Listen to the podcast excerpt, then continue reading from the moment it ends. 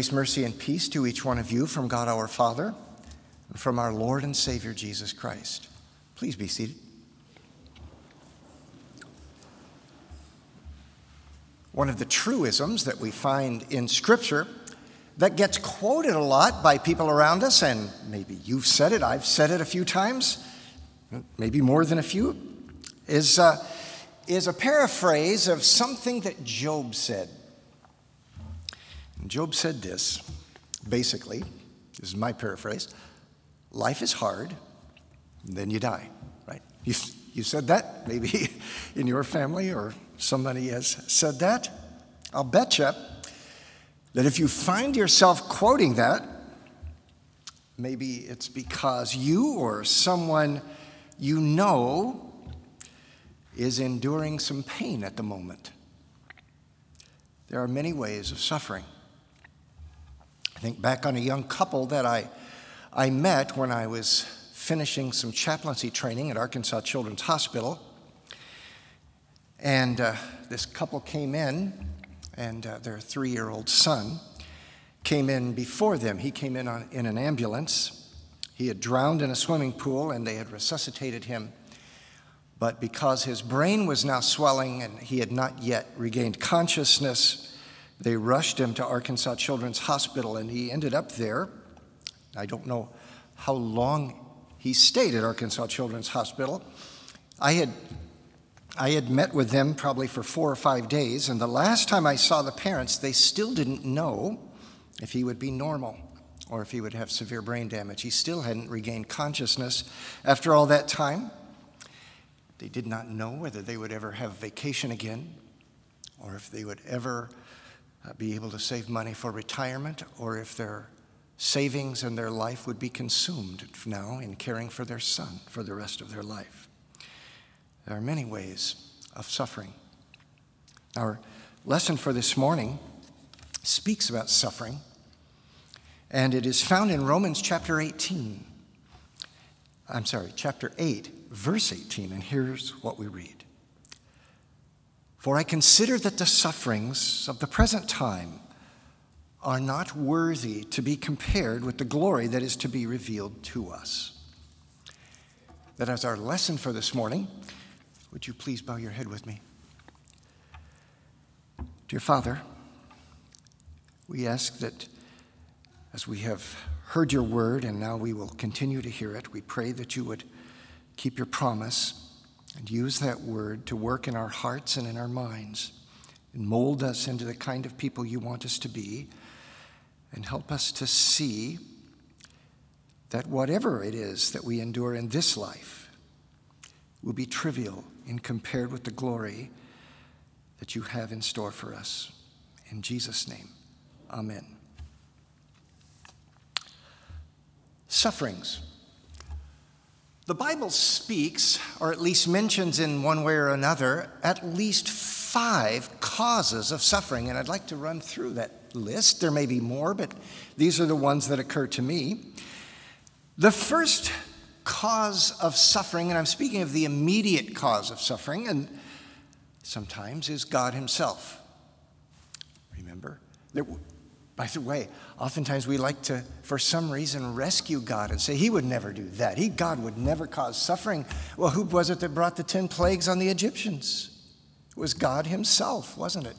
He brought the frogs, he brought the hail, he brought the darkness, he brought the blood in the Nile River. He did it all. God is sometimes the cause of suffering. Well, he wouldn't do that to a Christian. We wouldn't bring suffering upon a Christian, would he? Well, what did Jesus say? Every branch that bears fruit, God is going to what? He's going to prune it. All of those whom God loves, what does the Bible say? he disciplines.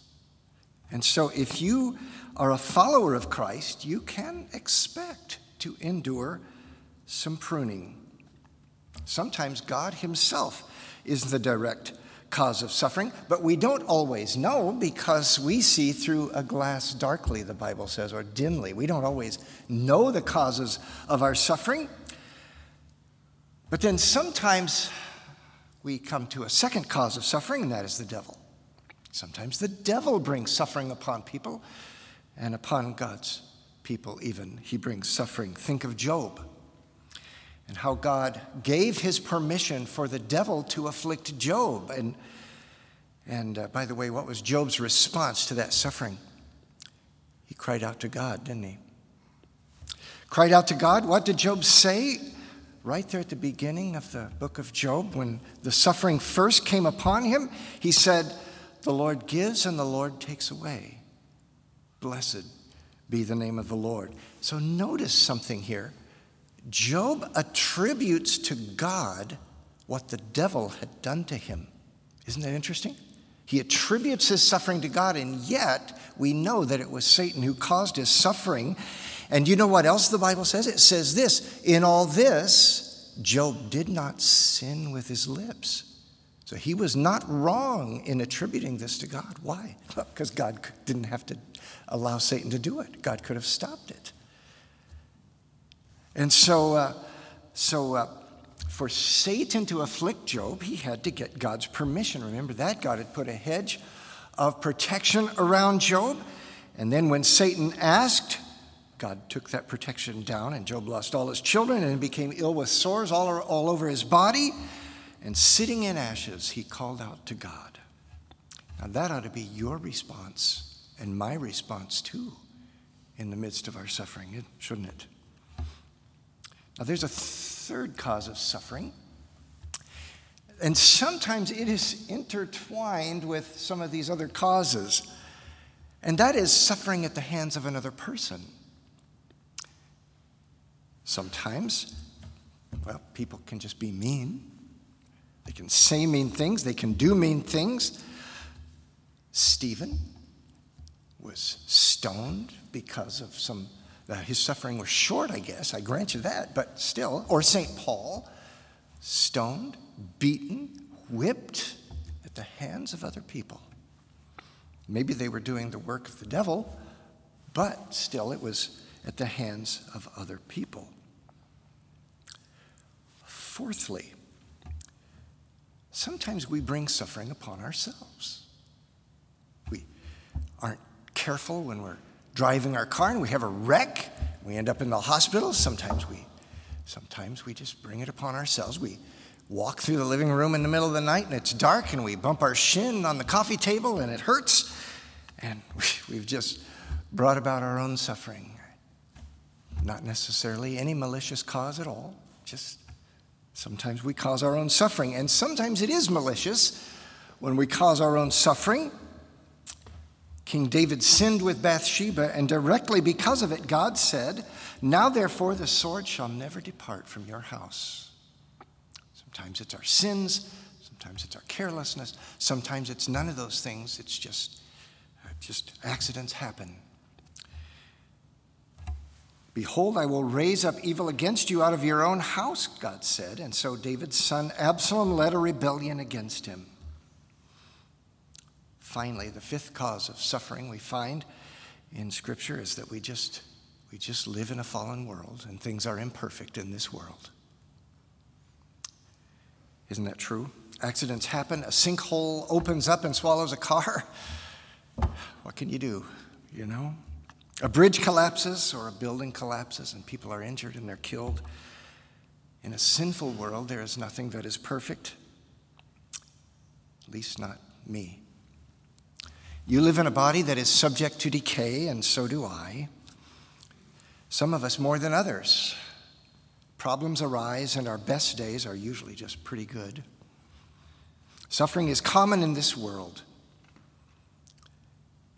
If I'm honest, most of the time when suffering happens to me, I don't know what the cause is. Sometimes I do. Some, usually it's my big mouth, but sometimes, sometimes I have no idea. And uh, I don't know, but there is a, a response that we can have, and that's the response of Job to cry out to the Lord in our times of suffering.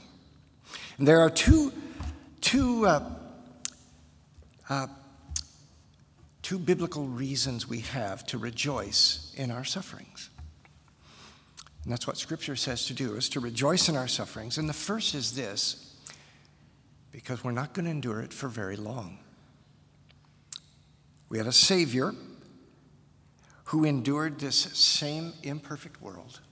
You know, he came from a perfect world and, he, and heaven, and then he came to an imperfect one to live and be subject to the same kinds of problems and the same issues that you and I have living in a sinful world and an imperfect world.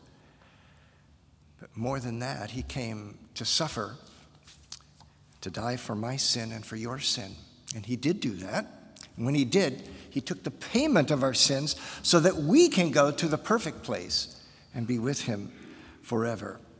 He suffered punishment. He suffered at the hands of men, the hands of an imperfect world, and at the hands of God Himself, who put upon Him the punishment for my sin and for yours. Now, if He would do that, if He would come into this world willingly and willingly do that, for no other reason than that He loves you and He wants you to be with Him forever, don't you think you can trust Him whatever comes your way? Of course you can. One day when he takes you home, you will see clearly on that day that the sufferings of the present time are not worthy to be compared with the glory that you will finally see. But then, secondly, not only do we have the promise of eternal life, our sufferings will not last long, they won't last for eternity. But 10 verses down from this one, the scripture says this For we know that God causes all things to work together for good to those who love God, who are called according to his purpose. So even our sufferings, even if we bring it upon ourselves, how many things does it say he's going to cause to work together for good? All things, all of it, even those that are my own fault. Now, if he's ultimately working it together for my good, why would I complain about that? Why would I complain about good things? Because it's ultimately going to be good, though it doesn't seem like it right now. And so I will do what the psalmist said I will pour out my complaint to the Lord. But don't forget to thank Him before you conclude your prayer, because it ultimately will work out for your good. And when I say ultimately, that means heaven. May God grant this for you and for me. And may the peace that passes all understanding keep your heart and your mind in Christ Jesus unto life everlasting. Amen. Would you please bow your head with me again? Gracious Father, there's a lot of suffering in this world. We pray especially right now for those who are still missing and for their families when the building collapsed down in Florida. We ask you, Father, to rescue those, if any, who are still alive, to comfort those who have lost loved ones, and ultimately to bring this about for your glory. We pray also a special prayer, Heavenly Father, for Shar, sister of Pete Bladel, who is having surgery tomorrow. We pray that you would guide the doctor's hands and their minds as they work with her and that you would bring about a good conclusion to this suffering. We pray for that in Jesus' name. And then, Father, once again, you have brought us to the morning and protected us through the night with your holy angels. We have lived to see another day refreshed and sound, and for that we give you thanks and praise.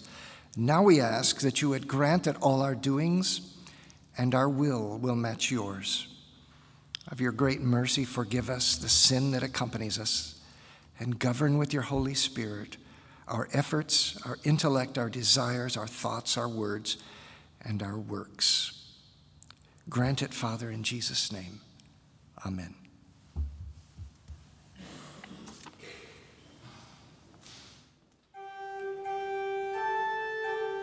Música